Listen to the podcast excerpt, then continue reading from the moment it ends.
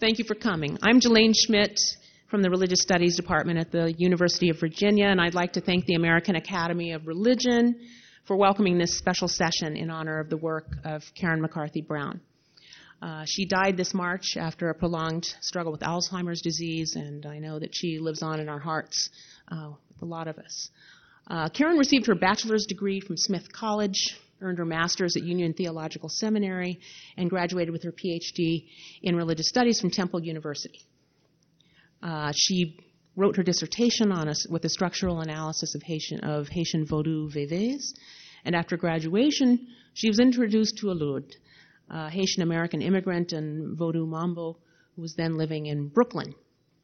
Karen deepened her field research in Brooklyn among the Sevetilois and that is those who serve the lwa, and in 1991 published her ethnography that we all know and love so much, Mama Lola, a Vodou priestess in Brooklyn. Karen enjoyed a long career at Drew University Theological School, where she was the first woman to receive tenure. There, she mentored many students, engaged in countless conversations with colleagues and local religious practitioners as she mapped the contours of religious communities in Newark, New Jersey. Prior to Mama Lola, when social science methods were employed in the study of religion, this often took the form of large scale quantitative studies or a reliance upon functionalist framings of the topic. Karen McCarthy Brown's work exemplifies the Geertzian advice that theoretical glosses should hover low over the ethnographic data. And, as with Victor Turner's symbolic anthropology, Karen's work makes ritual action central to her investigation of religion. But Karen's work went still further by weaving together ethnographic insight and lightly fictionalized experimental prose to provide historical narrative, and by not shying away from analyzing subjective embodied experience. In short, Mama Lola marked and helped to produce the ethnographic turn in the study of religion. It's a testament to the reach of Karen's scholarship, that it was a scholar of Islam in South Asia, my good friend and colleague Danielle Widmann Abraham. Danielle, are you here? Maybe she's not here. Uh, but it was Danielle that, that first suggested this panel to me having this. And I said, well, of course, uh, of course.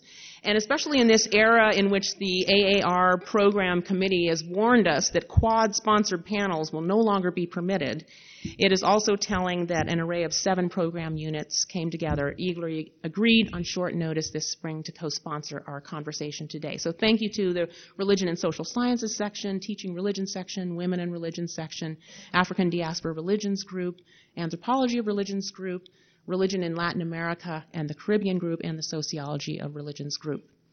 This is only a subset of the many fields uh, which gather under the, our big tent of AAR, as our fearless leader, Tom Tweed, uh, described it today. Uh, and I want to thank the panelists uh, who have come along too for their enthusiastic response to uh, the invitation, uh, on sh- also on short notice. Um, many of them work in overlapping areas, which about which Karen taught us so much, among them ethnography, women, gender, and religion, religion among immigrant groups in the U.S., Afro Caribbean religions, and more. Uh, so we're just going to follow the order that is written in our program. Uh, I've asked our panelists to speak for several minutes apiece on uh, how Karen's work has influenced uh, their own work as it's situated in their field or subfield, what methodological insights Karen's work uh, contributed to their work, and what interdisciplinary bridges uh, did the example of Karen's work uh, help them to forge between their own home discipline and other theories. Uh, so um, I'll get out of the way of the panelists for the constraints of the session, and we'll let them each uh, talk for a few minutes, and then we'll open it up to the audience because we really want to have a conversation uh, with all of you. So um, I turn to Bob Orsi. So I want to thank Danielle and Janelle for this, um, putting this together. Thank you all for being here. As I look out at the ratio of um, empty seats to fill seats, I was telling somebody earlier that I either uh, remember something that Karen said to me, or I read this in one of Karen's works. That in a in an apartment, in a Haitian apartment in New York, where where voodoo is practiced, where the, where the spirits are served, there are more beings resident in the apartment than names than than are, there are names on the bell outside. And it seems to me that that's probably true tonight uh, also. That there are probably um, more spirits present than there are than we can see.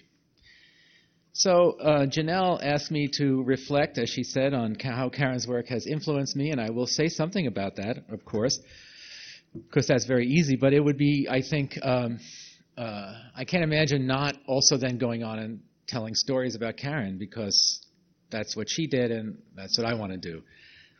So, uh, to reflect on how Karen's work has influenced our own. This is so easy that it really doesn't take much to say. I actually can't think of anything that I've done that I could have done had Karen not done it before me, uh, actually. So, with uh, tremendous courage and humor and poise, uh, for those of you who know, knew her, uh, she broke long established boundaries in the study of religion that I mean, the, the sound of them crashing was very loud. As when, when you read Mama Lola, you could just hear them one after the other falling and it, I mean, sometimes it's hard, I think, to, if you look, I mean, it's like, you know, Shakespeare, you know, when people first read Shakespeare, they say, wow, there's a lot of quotes in here. Uh, I think when you first read Karen's book, you think, oh, yeah, this is, this is great, but, you know, but actually, none of that existed before that book was written. So, you know, the, per, the personal voice, the incredible personal voice that she used to tell those stories, the fact that she acknowledged and then acted on the fact that she says powerfully at one point in the book that um, that she realized at some point that she'd have to bring something of her own life into this study if she were really going to understand voodoo. And that insight that that you, a scholar doesn't doesn't simply understand something by keeping his or her life back, but that actually that they bring their life into play in the study was an extraordinary moment, I think, in the study of religion uh, as Janelle said, the ethnographic turn. She, um, she pioneered the ethnographic turn. Again, so, uh, so fundamentally and so profoundly that I, I think it's often forgotten, but she did it. And then the incredible poetics. I mean, the risk she took with the poetics of her book, you know, to, to juxtapose those chapters where there's fiction, or, or not quite fiction, but I mean, she, she called it fictionalized accounts, but, you know, those, those gorgeous passages that interspersed and made it possible to understand what she was saying analytically with a kind of existential depth and immediacy that I don't think otherwise there would have been. So, so yeah, what can I say? There's nothing I've done that I could have done had she not proceeded me. So, I want to say just a couple of things about her, though. I actually met Karen at the AAR. Um, so this uh, in 1979. Am I the oldest? I probably am. This is starting to happen more and more. Um, in 1979, I met her, and it was a session on women and religion, I think. It was a long time ago, and I didn't have the time to do the archival work. But I do remember that Carol Christ was present, and which, suggest, which suggests that it might have been actually the goddess. Uh, it might have been a, set, a, a panel on the goddess. It was my first paper ever. I was a, a, a, last year graduate student at Yale. My first paper ever. I gave it on the Madonna of 115th Street, which had not been published yet. And it was the first time I had launched anything about this in public.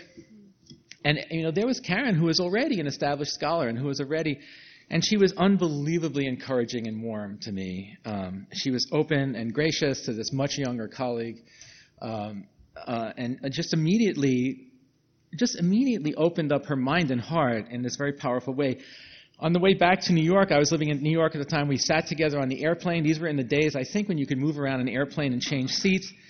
And we changed seats uh, and spent the whole time talking about my work and her work. And I'm sure it was mostly about my work, and she listened graciously and gave me support and encouragement. Um, and that was the beginning of this long friendship. Over the years, we took care to see each other regularly. And uh, she really taught me, I think, that the, um, the deep joys of an academic friendship. I mean, there's something very special about an academic friendship. There's a kind of meaning of mind and heart that's very powerful, and, uh, and Karen really exemplified that, and she was very open to this. The sort of depth of intellectual and personal engagement. Karen also took me to Mama Lola um, twice. Um, at a time in my life when my own life was in absolute free fall, um, not for the only, not, not the first and only time, but but my life was an absolute free fall, and I could not move. I mean, I was just totally paralyzed by uh, stuff. She said, Well, you know, you should take it to Lola. I said, All right. So for those of you who ever did this, for those of you who had the privilege of doing this, you know that you know you get there early in the morning, and then you sit around, and sit around and sit around and sit around, which is what I did. I mean, we got there at about 10 o'clock in the morning, and I don't think anything actually happened until about 6 o'clock in the evening. And I watched television, I ate, I, I talked to various children who came in and out. I watched the sun set through the, the Brooklyn sun wane through the Venetian blinds in the living room. I looked at dust motes dancing in the air. And then finally, Mama Lola appeared and took me down to her shrine room. And she was extraordinarily kind to me. Um, she, she, read, she did my cards. You know, we were sitting there knees to knees in that little tiny room in her basement, and uh, she said something that Karen talks about in the book. She said, You know, I needed to heat up my life. I needed to heat things up. I had to get things moving again. And she was, she, it was so striking to me because uh, Lola's response to me was just what my therapist was saying, but she was saying it much more immediately and forcefully, like, come on. See, therapists can't say that because they have a lot more time with you. And let's face it, the longer it goes on, the better it is in some ways but Lola was saying, you know, Lola was yelling at me, and uh, but at the same time there was a kindness there. And, and I have one more story to tell, and then I want to comment on this kindness. So, so some years later, Karen also took me to see Papa Gede. I tell this story in the uh, opening, opening, in the introduction to Between Heaven and Earth. We went to we went into Brooklyn to to a, uh, a celebration of Papa Gede. I think it was Halloween. Um, and as I recount in the book, you know, my mother was at home terrified. My mother was there in the Bronx, terrified, well, first of all, that I was going into Brooklyn. But secondly, that I was going to be dealing with voodoo. And as I say in the book, you know, my mother had, she, my mother was, uh, collected these cards of dead Jesuits that when she was really upset about anything, she would put the cards out on the table and sort of pray to her dead Jesuits. And so there she was saying, you know, these people pray to the dead as she flipped card after card of dead Jesuit over. So Karen brings me out, and once again I wait and I wait and I wait. And this time it's about three o'clock in the morning. It's, I'm in a basement room someplace, very loud drumming, and uh, nothing was happening except that everybody was making fun of me um, in the room, uh, which was fine because it was that was the mood of the evening. And I and then Papa Gede appeared. So Papa Gede appears at one point, and Mama Lola is walking around the room and I'm thinking, oh God, what's going to happen? What, they, what is he going to say to me now? This is horrible. But he didn't say anything. And then he went back into the room. And a few minutes later, Karen comes out and says, you know, this is the most extraordinary thing I've ever seen, but Papa Gede wants to talk to you. And I looked, you know, behind me like, me? Not, no, me? And she said, yeah, yeah. She said, I don't know, so come in. And she came in and she sat down with me. We both knelt down before. On, uh, uh, Lola was on a little seat. We knelt down. Gede was there. And again, he was very kind. And I've thought over the years that the kindness that I experienced, both from Lola and Gede, was actually a reflection of uh, Karen's kindness. So, I do horribly at these things, I have to say. I do very. I'm, I, I'm pleased that I got this far without sobbing my way through this. It's a great loss to the discipline, to her friends. Um, but we take heart. We take heart from both voodoo and Catholicism. Uh, we take heart from both voodoo and Catholicism that the dead are not far away, and that the line that separates us from the living, the, line that separates the living and the dead, is far more porous um, than we think.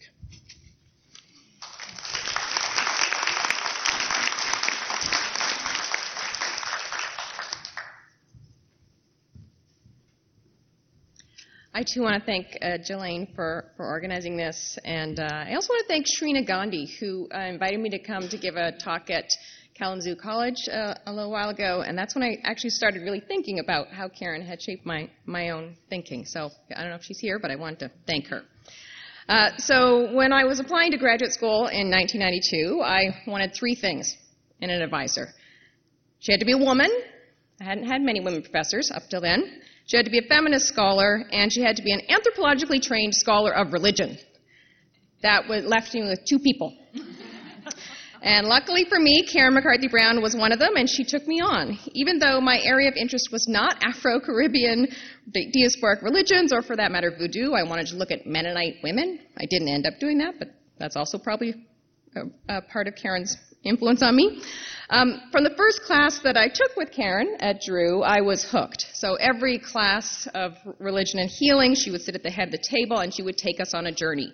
Perhaps she would talk about the limbic system of the brain or the crushing inability of the diagnostic and statistical manual to comprehend possession or the profound and uninterrogated interdependence required to live as a free and independent New Yorker on the island of Manhattan. So that was a story about herself. She was always, she was, she exemplified the personal is the political and vice versa. So Karen was a storyteller who could listen to other people. I'm going to kind of repeat some of the same, same, same things that Bob said. She was a fierce theorist, I would argue, uh, with compassion, especially for those who live daily with the weight of categories like race, gender, or religion that academics can afford to think of as constructed. Uh, in response to one of Jalane's prompts for our panel, what did Karen's work teach you to see in your own research? I want to consider her work as a scholar, and her work as a teacher, and her work as a writer. She was a beautiful writer. Uh, all of these aspects of her work taught me, and I would say still teach me today, to see differently. So, Karen's scholarship, while strongly uh, critical and openly feminist, was never based on making straw men or women out of other scholars or ideas. And I can't underline the importance of that enough. So for Karen, one of my students told me, just make a fist and then you won't cry. So that's what I'm doing. Thanks, Rebecca. uh, for Karen, to study religion uh, required paying attention to how the body remembers in ritualized interactions with the material world and with our webs of relationships with others. And she came to this conclusion through listening to Mama Lola's stories and through participating actively and materially in voodoo communities in New York and Haiti for many years. She also came to this conclusion through reading widely in the historiography of Haiti and of Afro Caribbean religions. So Karen's attention to the past gave her work much of its power, I would, I would say. She was an excellent ethnographer who wrote very evocatively of, of healing ceremonies and that she had you know, experienced um, uh, directly. But she was also concerned to place this ethnographic present in a past of both family memory and colonial violence. And so her, her lyrical retellings of Mama Lola's ancestors brought history into the story in a way that was at once very profoundly engaging to read, uh, but was also powerfully revealing of, of the legacies of slavery and uh, the centuries of, of, Haitian resistance to colonial power. So, uh, Karen's blend of ethnography and storytelling provoked criticism. There's no doubt about that. Her book, however, has uh, endured as a widely appealing book that is still great to teach with. In fact, that's how they display it down on the table downstairs as great for classes. So you can still go use it for that. There's a really interesting blog by a woman named Gina Athena Ulysse, who I don't know, but maybe some other people do. Um, she is an anthropologist and a performance artist, and she writes about how Mama Lola was a book that kept her in grad school when she was despairing of the racist history of her discipline. I, I, recommend you go look at it. So when I consider how Karen influenced me in relation to methodology and interdisciplinarity, as you asked us, I have to sum it up with one imperative. Be brave. And then face the consequences. Karen was brave in a number of ways. She moved from philosophy, she was a Kierkegaard scholar. Did you know that? She moved from philosophy into anthropology midway through her graduate career. She moved among religious studies, anthropology, and Haitian studies. And as we heard, she was the first woman to earn tenure at Drew University Theological School, and she did it by researching Haitian voodoo. That is a challenge, I just have to tell you. She was also brave in the way that she understood research as a process that requires committing oneself in relationships, both in, in real life relationships and in relationships that you put into the page, as uh, or onto the page, or into it, whatever. Um, some of her critics considered Karen naive or, or, worse for not addressing in detail the politics of a middle class white anthropologist of religion writing a book about her relationship with an immigrant Haitian voodoo priestess in Brooklyn. Whether or not her book was reflexive in the ways expected at the time, it was clear, both from her book and from her life, that Karen's relationships with Mama Lola and her family were ongoing and profound. And they were also, like all ongoing and profound relationships, complicated. Karen taught by example in her relationships with students. Karen had high expectations for her students and did not refrain from hard nosed criticism when you needed it. And she had a great green pen that she did lots of interesting things with on your papers. Uh, but she also provided a calibrated balance of advice and freedom, critique, and, and genuine enthusiasm, as Bob was suggesting. So, midway through my, my PhD, she invited me to join her on a research trip to Benin and Togo uh, on the trail of the West African roots of the Vodou lwa Ezili. Uh, a few years later, she brought dozens of students uh, repeatedly on research trips to um, uh, a, destination a little closer to home, just 12, 20 miles away from the wealthy bedroom community of Madison, when she took them to Newark in the Newark Project. With Karen's encouragement, her students, including Peter Savastano and Kathleen Bishop, built relationships and research projects with people and communities in Newark. So her openness to actually bring students into her research just as she brought you into her research, we could say, Bob, um, remains a model for me as I make my own trips to communities, archives, museums, workshops. I usually try to bring some students along. And I think Karen brought her students on research trips for some of the same reasons I do now. We think better, and we ask better questions of ourselves in our research when we're in conversation with our students. On that same trip to Benin, uh, Karen gave me a kind of blessing, I would say. When I shared with her, I, don't know, I was 26 or 27, something like that. When I shared with her that I was feeling ready to have a child, she greeted the news with a smile and did not try to talk me out of it. She kind of laughed at me, but it, it, was a it was a it was a it was a kind laughter. Um, when she learned that I had become pregnant within days of my return from Benin, she laughed again and attributed my quick conception to the fertile power of Ezili's springs and shrines that we had been visiting all throughout Benin. My first child was born a couple of weeks after I finished my comprehensive exams, and never did I get the message, from Karen at least, that my new relationship with my baby would get in the way of my thinking. I just want to say that to the, all the graduate students who are thinking you can't have babies. Go for it. Um, if you want to. You don't have to have them. But. um, Today, I realize that my in- interest in storytelling, religion, and public memory is profoundly shaped by what I learned from Karen, even at the end of her life, when Alzheimer's had taken away her ability to speak. The first time, sorry, I'm just going to do that this thing a little bit, just a second. The first time that I visited Karen at the nursing home, uh, this is actually a pretty good Karen story. Uh, she ignored me for the first few minutes. But I spoke to her, nevertheless, introducing myself and talking about my family, telling some stories. Eventually, she turned to me, locking her clear blue eyes on mine, and she looked for a while, and then she shot out one word Damn! And she said no other word to me, uh, and I agreed with her. Um, though Karen could no longer tell stories or swear at the end of her life, she was able to convey the overwhelming importance of caring through conversation in the midst of illness. You could see it in the way that she looked at her husband Bob when he sat with her. Every friend of Karen's was deeply grateful to her husband Bob for his extraordinary commitment to her and his willingness to keep talking to her and encouraging others to do the same even when she couldn't answer. Karen, more than any other scholar I know, showed that, story, that the stories that we share with each other are always at the heart of our thinking and our very existence. And I would say that this is true even if these stories do not appear in our writing or do not appear in our theorizing. So thank you again for the invitation.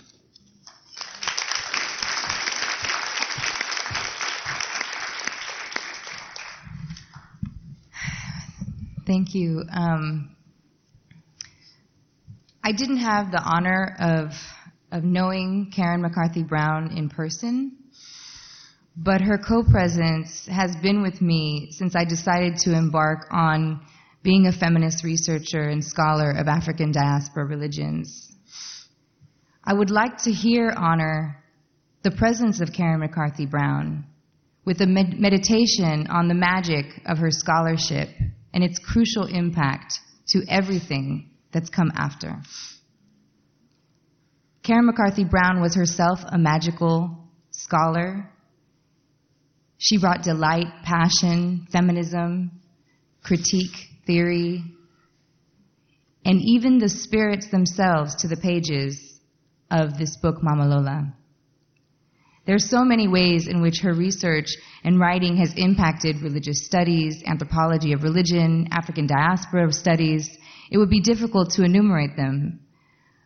But the legacy of creative literary ethnography, an intervention in embodiment and history writing, and the disruption of the subject teaches us that academic writing can also be beautiful, even as extremely powerful.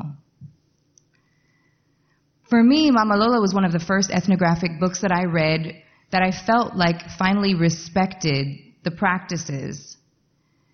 It didn't try to give credence or rationalize or objectify or even present a representational analytic to these vibrant religions. Its texture, its capacity to draw you in and reconcile the spirits and the people and the pages is truly magical even today. As an author and storyteller, Karen McCarthy Brown was humble in her mystical creativity. And as Claudine Michel says in the uh, the new uh, intro, she says that she, Karen McCarthy Brown told her that she basically described what Haiti gives to us as researchers, as scholars. And indeed, the spirits, the people, literally jump out of the text. I could not have done my own research without this bold move that she did. And in many ways, the way that she brought her own notion of phenomenology to notions of being in the world, to stimulating writing and bringing them together, was really uh, a way to think about uh, oppression and privilege and power through the complexity of Vodun and Vodou spirits. For her, she describes how, quote, Haitian Vodou is not a religion of the empowered and the privileged. Haitians have not had the choice of living with the comfortable fantasies about the forces that structure their lives and determine their fate. She tells us, the oppressed are the most practiced analysts of human character and human behavior. And Haitian traditional religion is the repository for wisdom accumulated by a people who have lived through slavery, hunger, disease, repression, corruption, and violence. All excess, she described. We learn from Karen McCarthy Brown that the cosmos themselves are indeed socialized, racialized practices, but that they cannot be com- conflated or collapsed into those modalities, and that there's so much more texture to what we can do, what we can bring together as scholars. I would like to end with the story that Karen McCarthy Brown describes when Mama Lola's son William was arrested. She describes how she goes to the courthouse with Lola and and her daughter Maggie, and as they're in the courthouse, they're negotiating with the attorney and trying to figure out what to do. And um, and I'm going to just read it because I think it's a it's a wonderful element to um, to what she gives to us and what she will what we can also bring to to her presence. She said the arraignment happened quickly. The Legal Aid Society had appointed an attorney who was soothing but not very interested in giving or receiving information. He rushed into the courtroom only minutes before William's case was called. After shaking hands all around, the attorney drew us outside for a hasty consultation. When Maggie launched into a stream of explanations and questions, he hushed her with a question of his own. Did any of you know the woman whose purse was stolen? What was her name again? I asked, catching Maggie's eye and winking. Pointer, he said. Laura Pointer. Back in the courtroom, I took out the envelope from a telephone bill received that morning. I wrote, Laura Pointer beneath the names of the judge and the arresting officers, folded the envelope and handed it to Maggie, accessory to magic. I want to leave us with the ways in which her magical work inspired not only me, but I think many people to think about the spirits and the energies, the deities, the practitioners, the folding of envelopes, the, the, the writing of names, are all made into moments where we, in the process of reliving the book that is Mama Lola, are also accessory to Karen McCarthy Brown's magic. Thank you.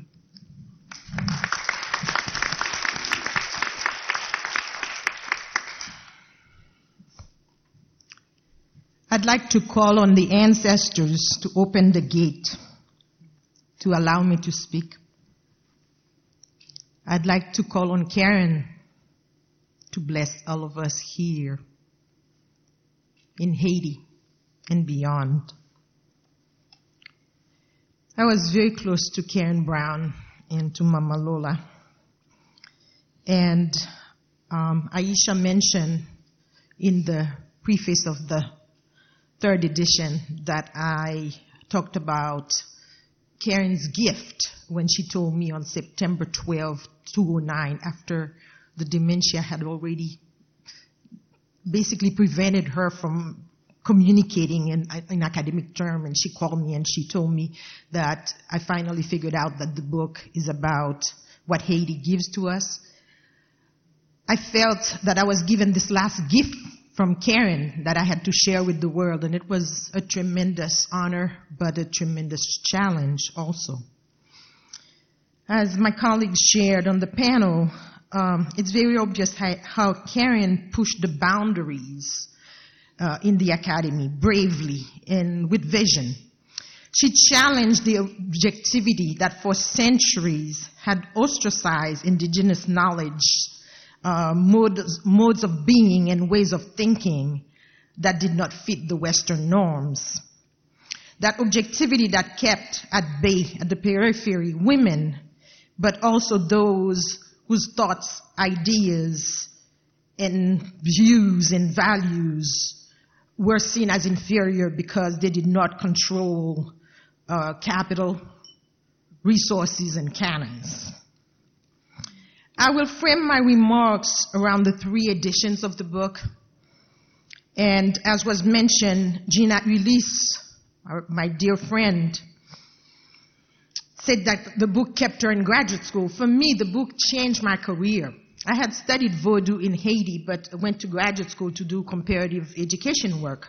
But when I read Mama Lola, and uh, here you'll remember that the, the otherworldly stare of the doll that was on the cover. But it was also an initiation of an entire generation of scholars into Vodou, into the religious knowledge of Haitians as a legitimate field of inquiry. She opened doors at the level of the American Academy of Religion. Uh, she could not revert totally the anthropological gaze, but certainly shifted it. She taught us that the Haitian imaginary, the Haitian ethos, differ, differs uh, from the Western ways in ways that are crucial and profound, but not, nonetheless solid and worthy. And for me, in particular, in terms of impact, I had been researching morality, ethics, and values in education. And I remember reading uh, Antonio Cortez books on ethnic ethics. And um, that quote, uh, would you steal for your dog? And the answer was yes, if it were the only friend that I had. Um, and I was looking for this contextual morality that came from the people, and I was able to find it in that book. And basically, as a result of this, I became a scholar looking at moral, morality and ethics in Haitian Vodou, and I published my first book in Haiti that really um, unpacked um, the, the fact that Vodou as a lived religion, what Karen had described in her book, uh, provided a type of moral compass for practitioners and uh, a, a, morality uh, pathway, a guide that uh, consulted uh, with the ancestors, that, that also encouraged the personal to sustain the collective and um, the fact that our personhood is defined by the same collective and how sh- we encourage community to heal and maintain positive relationship in their communities. Um, we, we become because they are.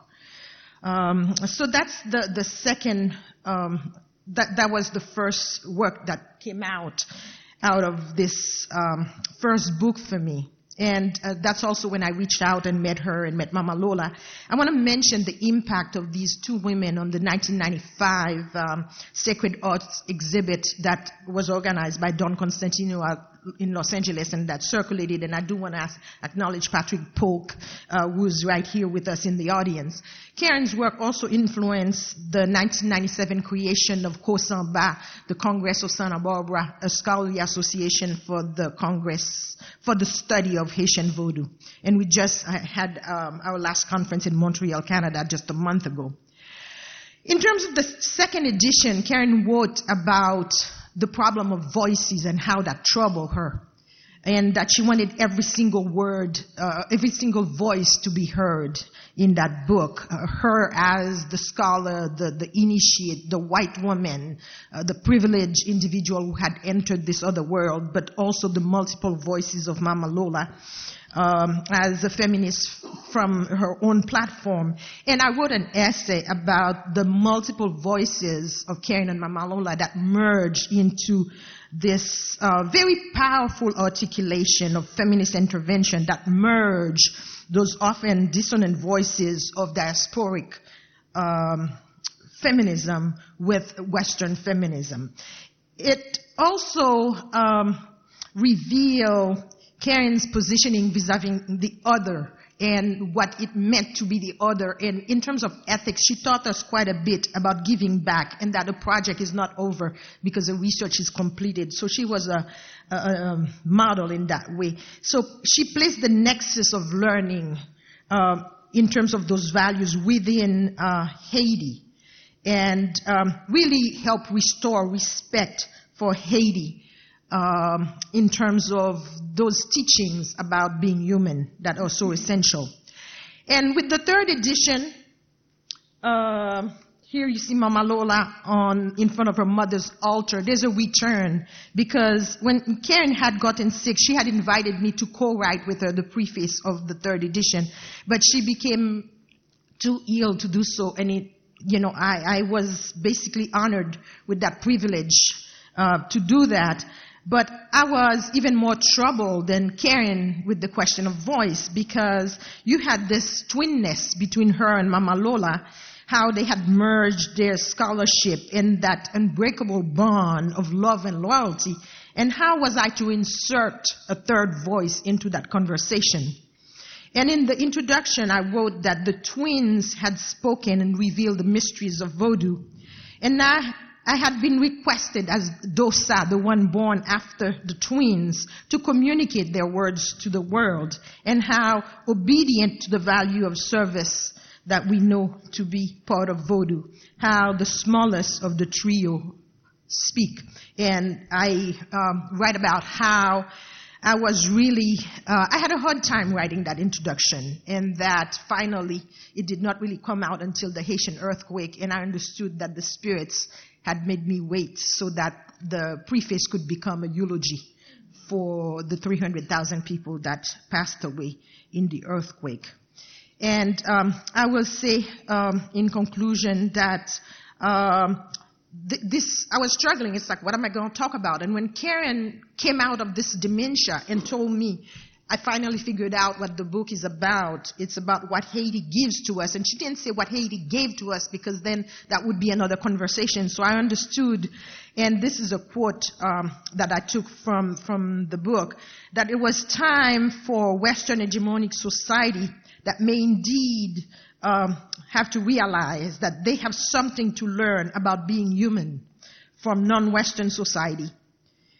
And that's what I try to unpack in the conclusion. And I um, thank Karen for creating that space for voices that historically have not been the ones to narrate religious experiences. And um, I'll stop there. Thank you.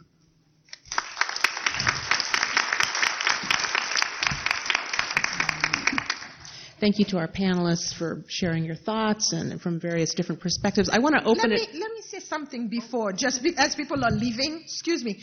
Uh, the KOSANBA, the, the, Center, uh, the Congress of Santa Barbara, is trying to fulfill a dream of Karen, which is to translate Mama Lola in French and Creole. And we are well on our way. But we are halfway with the funds that we need to raise to be able to see this dream fulfilled and to put the book in the hand of the Haitian people. The, the, Academy has read the book, but not Haitians. So please, if you can contribute or if you are able to contribute, um, you know, take a flyer from the young scholar helping us out. Thank you. Thank you for that. Yeah, we want to open it up to uh, the audience to participate now, and this session is being recorded. And if you could please step up to the microphone here uh, and engage uh, with our panelists and and uh, or you know uh, talk about your own engagement with Karen's work, we can do that. Good evening. I'm Linda Thomas. I teach at the Lutheran School of Theology in Chicago and had the distinct honor of meeting Karen McCarthy Brown when I was a graduate student at the American University in uh, Washington, D.C. I've always been in theological education, and so Karen helped me to negotiate what it meant to do the study of the anthropology of religion and at the same time be situated in a theological school. She was doing it herself, after all. And as I took on the study of indigenous religion in South Africa, looking at uh, African indigenous religion, particularly asking the question how do black South Africans trapped in systems that create uh, poverty, she stood alongside me. And um, Mama Lola became a sacred text that guided my work and Karen became a guide for me to talk to along my journey to finish my work. When I did graduate and went back to Cape Town, South Africa to continue to write my book, I was so deeply honored when Karen emailed me or called me or something like that to say, uh, I would like for you to fill in for me when I go on sabbatical. And uh, I was uh, young, untenured, and I said, I can't possibly do that because I've been on a year away already from my school, at that time, Iliff School of Theology.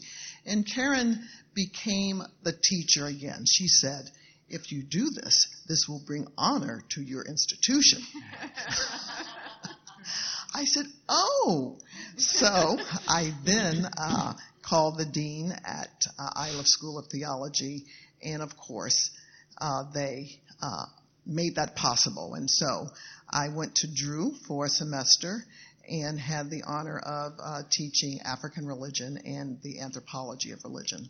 So Karen not only helped me to uh, get my work done uh, theoretically, but she also opened a way for me to begin to get my foot into uh, the profession. And for that, I am exceedingly thankful and just want to say thank you for the organizers of the panel uh, and for allowing those of us who knew her to have a word to say in her honor. Thank you.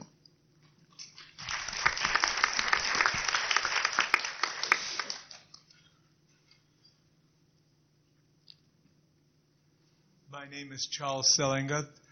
I was both a colleague and a student of Karen. I also did a year as a sabbatical, and I sat on her desk, and I was a good friend of hers. I I think I want to say that Karen was a kind of Abrahamic figure. The Bible speaks of Abraham as Ger v'toshav anochi imochem, that he he was Abraham was both a sojourner and a stranger in his environment.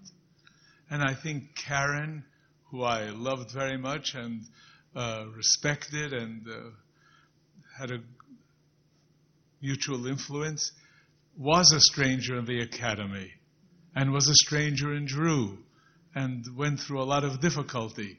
On the other hand, she was a, a pioneer And the pioneer quality was another Abrahamic element. She did a lot of chesed.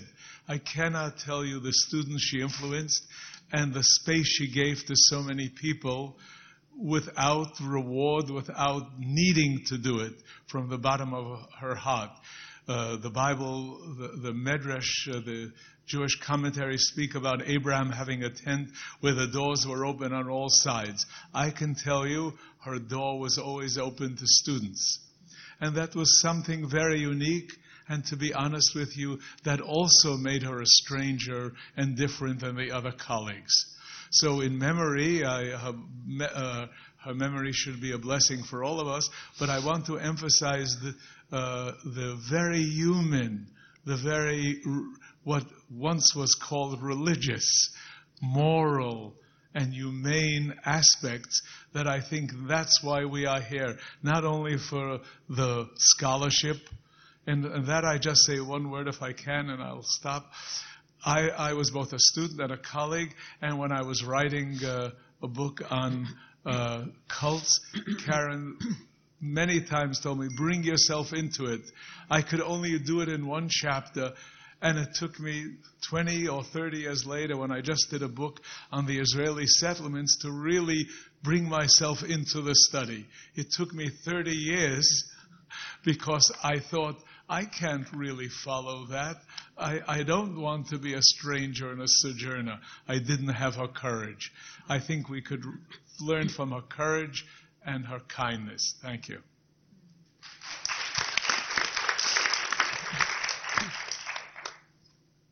I'm Dorothy Austin.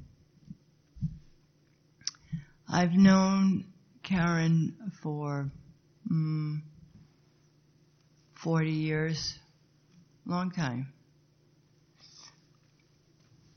One day she called me up and she said, Nelson Thayer has died. And he's the one who does psych and religion and um, I need you. I said, You need me? She said, Yeah, here's the problem. Um, we haven't we have nobody now in psych and religion. Oh, I, I said, I'm sorry. I'm sorry. We talked, and, and then she said, I, at the time at that time I was um, te- teaching at Harvard. Um, she said, uh, "Listen, you could come down just one day a week. Come down on Thursday night and teach on Friday." And um, I'll give you a good night sleigh and uh, dinner. I said, Karen, this is crazy. I'm I'm full time, and I'm in Cambridge, and running back and back forth. She said, "Well, just do it for a couple of weeks, then." Ten years.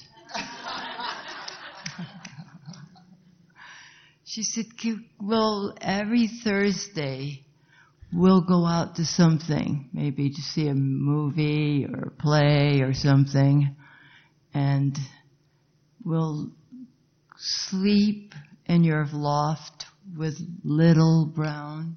Does, does anybody, does anybody know who, know little brown? Yes. the cat. Ah.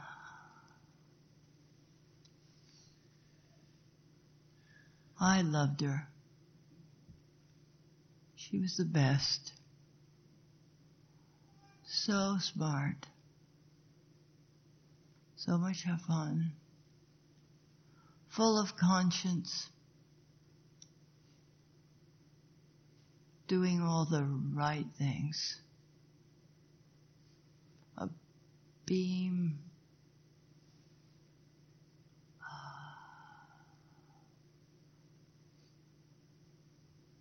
I miss her so much. Um, Diana, come up here and help me. I will talk right here. But it's so wonderful to be here with this picture of Karen on both Yeah. sides with a sense of presence. Yeah. I think uh, I'd like Yeah. to just say one word about what a wonderful teacher she was. Yeah. Because I, uh, well, both Dorothy and I knew her when she came for a year. I don't even remember how many years, but uh, Ten. Harvard Divinity School. No, Oh. Karen came to us. You went to her for ten. I mean, she stole my spouse for ten years, but uh, but it was um, but it was before PowerPoint. I will say that. Yeah. And she had the ability to work with uh, slides and to bring Yeah. Haiti into Yeah. the lecture hall in such a vivid and beautiful, beautiful way. And, um, and uh, so that was point number one. But when she talked about other things, because her, her world kept evolving, along with Dorothy and, and Pamela and others who worked on Yeah. the Newark project. Yeah. But I think the last time I heard her do a, a, a, a really wrenching talk was uh, when she was at the uh, Afro- African and African American Studies program Yeah. at Yeah. uh, Harvard in the Faculty of Arts and Sciences, Right. and she was working on and gave a very powerful talk on the brutalization of Abner Louima Yeah. in Brooklyn. Yes. And it was, you know, was just so fitting. Yeah. And I will say one other thing because it is here in the AAR, but Yeah. uh, the year that I was uh, president of the AAR, one of the privileges that you have is to invite, um, well, various speakers for Mhm. plenary sessions, but it was the custom to invite someone from within the academy whose work that you admired to deliver a plenary address. And when I thought of all the people in the academy whose work I admired, Karen was certainly Yeah. the person I wanted to do this. And so I invited her and didn't think much more of it. And she was working away on it, I guess. Um, but this was sort of at the beginning of her illness. Yeah. And by the time, I think many of you or some of you might remember this here. You, Linda, do you remember that? I mean, it was Yeah. because it was a plenary hall, and Yeah. because Karen was talking, it was jam packed. It was full. Yeah. There were lots of people. And um, I knew the night before that she was still sort of working on it. And those of us who are academics, you know that night before something, you're always sort of churning away on it, trying to, uh, you know, finish it, etc. And it wasn't until she got up to talk that I realized that uh, she could not. yeah. And, and I had no way of knowing, really. I, I, I didn't get clues from Drew or anything. I felt Yeah. so sorry, really, Yeah. because I think that was her. Um, that was the last time she appeared at the American Academy of Religion. It was in 2006, Mm-hmm. and um, and you know it was okay. I mean, and we had a bit of a dialogue and whatnot, but. Uh, I mean, she could have simply stood up and read any one of 15 of her greatest talks. It would have been Yes. fine. Yeah. But um, Dorothy and I have known Karen very closely over the years Yeah. and spent time uh, as often as we could get to Pennsylvania, where she, when she was in the nursing home, and there was still some of that vibrancy and beauty. But there was a really, I think many people do know that there was a wonderful um, sort of memorial service at uh, her husband Bob's place, that was a place that they had shared in New Jersey Yeah. last uh, late May, early June.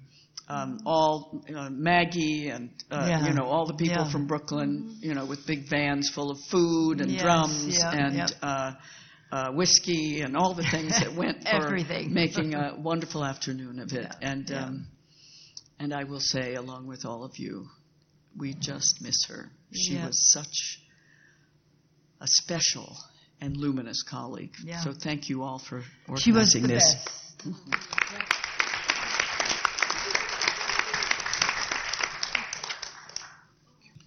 My name is Ennis Edmonds, and I'm professor of religion at uh, religious studies at Kenyon College. Um, I took my graduate studies at Drew University, and Karen Brown was my dissertation advisor. So I want to stand up this evening and um, testify to her brilliance and to her graciousness.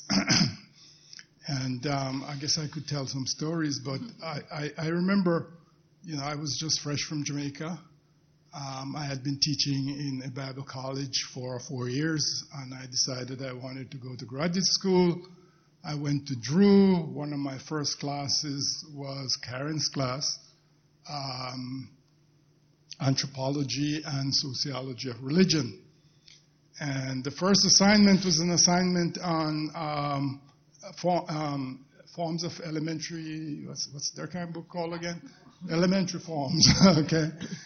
And um, I wrote my paper, man, so beautifully, I thought, and stuff. And when I got it back, that green pen was all over it. and it was a C. And I'm like, I have never seen this in 15 years, a C. Okay? Anyway, I did end up getting an A minus in the class, partly because I'm stubborn. I refused to rewrite a paper. if I had rewritten it, I probably would have gotten an A. But I became really um, very, very, very close to her. I served as her um, research assistant uh, at one time. And um, I was always, I, was always just so taken by her lectures by her presentations in class, I can still hear her voice saying, um, you know, religion is where the question why stops. You know, why should I eat my broccoli? Because it's good for you. Why? Uh, because God says so. You know? and then somebody mentioned her talk about her, her, her reference to body memory and so on. And I mean, that really resonated with me as somebody um, from the Caribbean, people carrying stuff on their heads, and all the stuff that came over from Africa was, was and, and, people brought it with their bodies. You know, there were no books and stuff like that for them to do that. But I think most of all, um, she really taught me an appreciation for the vernacular. That ordinary people have thoughts, that ordinary people have their own analysis of the structures um, in which they live.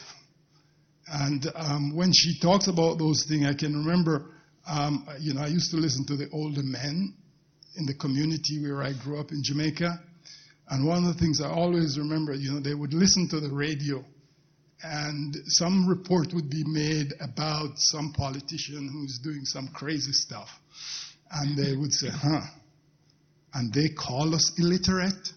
And um, so Karen Brown um, just kind of bring me back to those things and to make me to make me understand the value of vernacular thought and vernacular culture and vernacular expression and how ordinary common people structure their lives and structure their understanding of the world. And I, um, you know, I, I, grieve with those who grieve, and um, I, I celebrate her life and her contribution to, to, to the academy, but more so to the people around her. Thank you.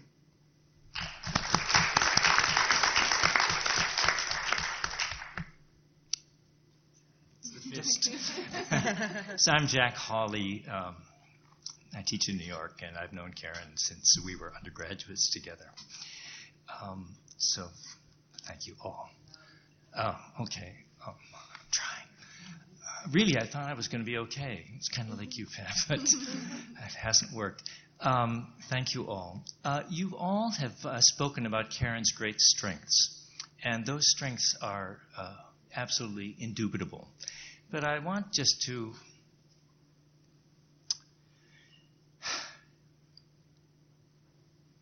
I should never have come up.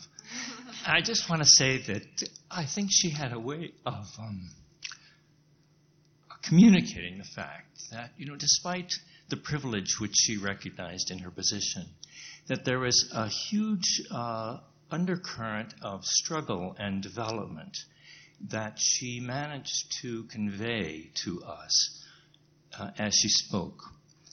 Um, you know, Bob, you talked about how she always felt she was, uh, you know, ready and behind you and there before you.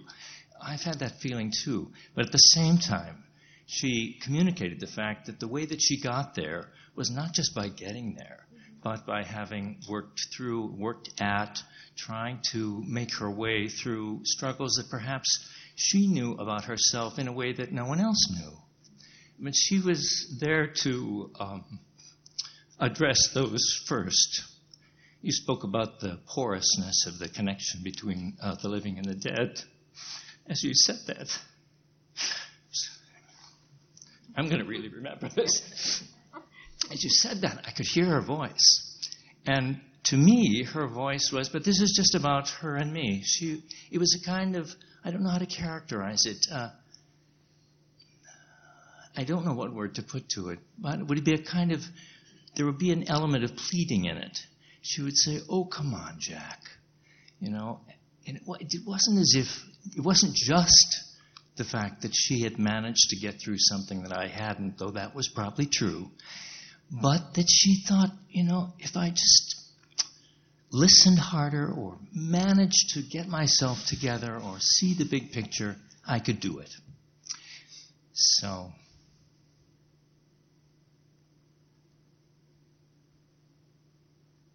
What a fabulous person. I was there in 1976. I'm looking at AAR. I was there in 1976. It was in St. Louis. Um, we were both on a panel on pilgrimage, actually. And uh, it, may, it was certainly my first. I don't know whether it was hers. She may have been there the year before, 76. But she loved the fact that we were doing things from different cultural areas.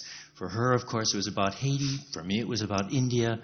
For others, someplace else. But she loved the fact that we were just mixing it up together. And then, of course, I was there for uh, that last big AAR talk.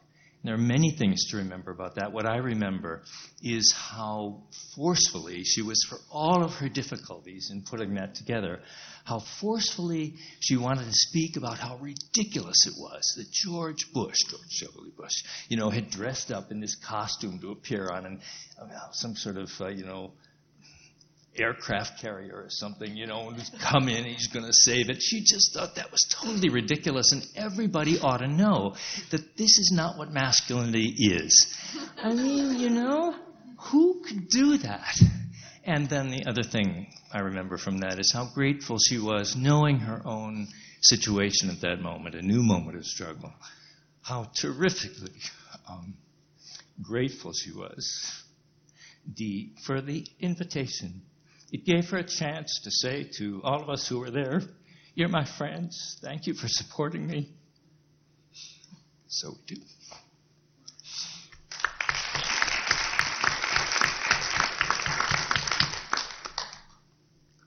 Thank you so much for those commentaries. And I remember about this presentation when she told me, Claudine, I'm losing my words.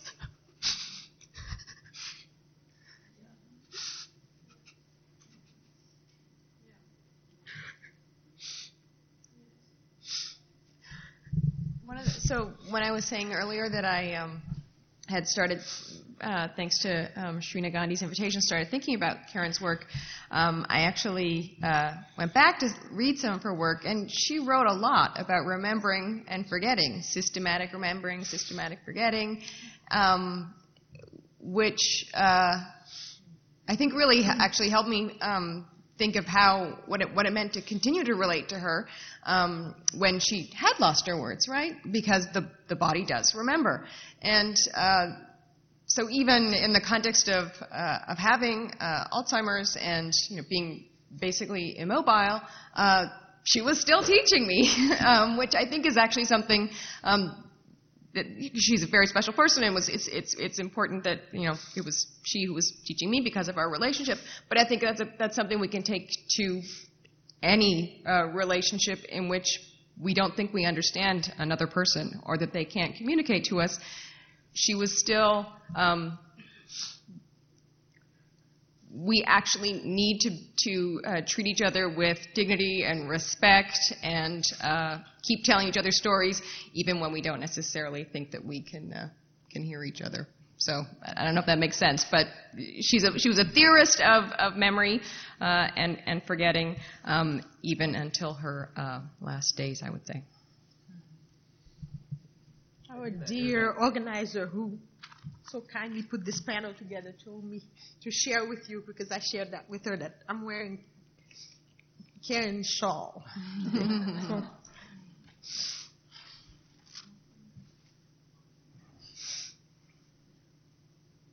was thinking of that moment in the book. I mean, I've taught that book so many times. I, You might need this. Yeah. Taught that book so many times. I virtually have it memorized. But you, I'm sure you remember this, Pamela. That the scene in the book where uh, she's talking about women who lose their voice and they all they can say is da da da da da. And uh, yeah, I mean, she knew that communication happened in all kinds of ways, and that sometimes sometimes the failure to speak was a very powerful form of communication. So I'm not surprised that you felt that.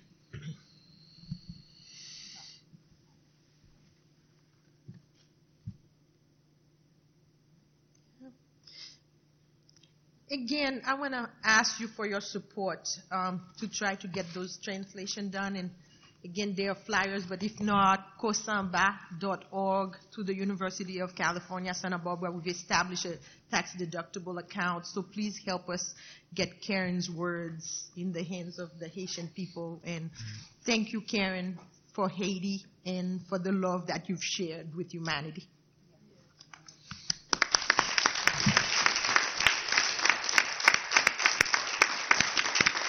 Thank you, everyone, for coming. I wish we had some clairin that we could uh, drink together to celebrate uh, what what a life, you know, what a life uh, this was. And uh, uh, thank you, everyone, for participating.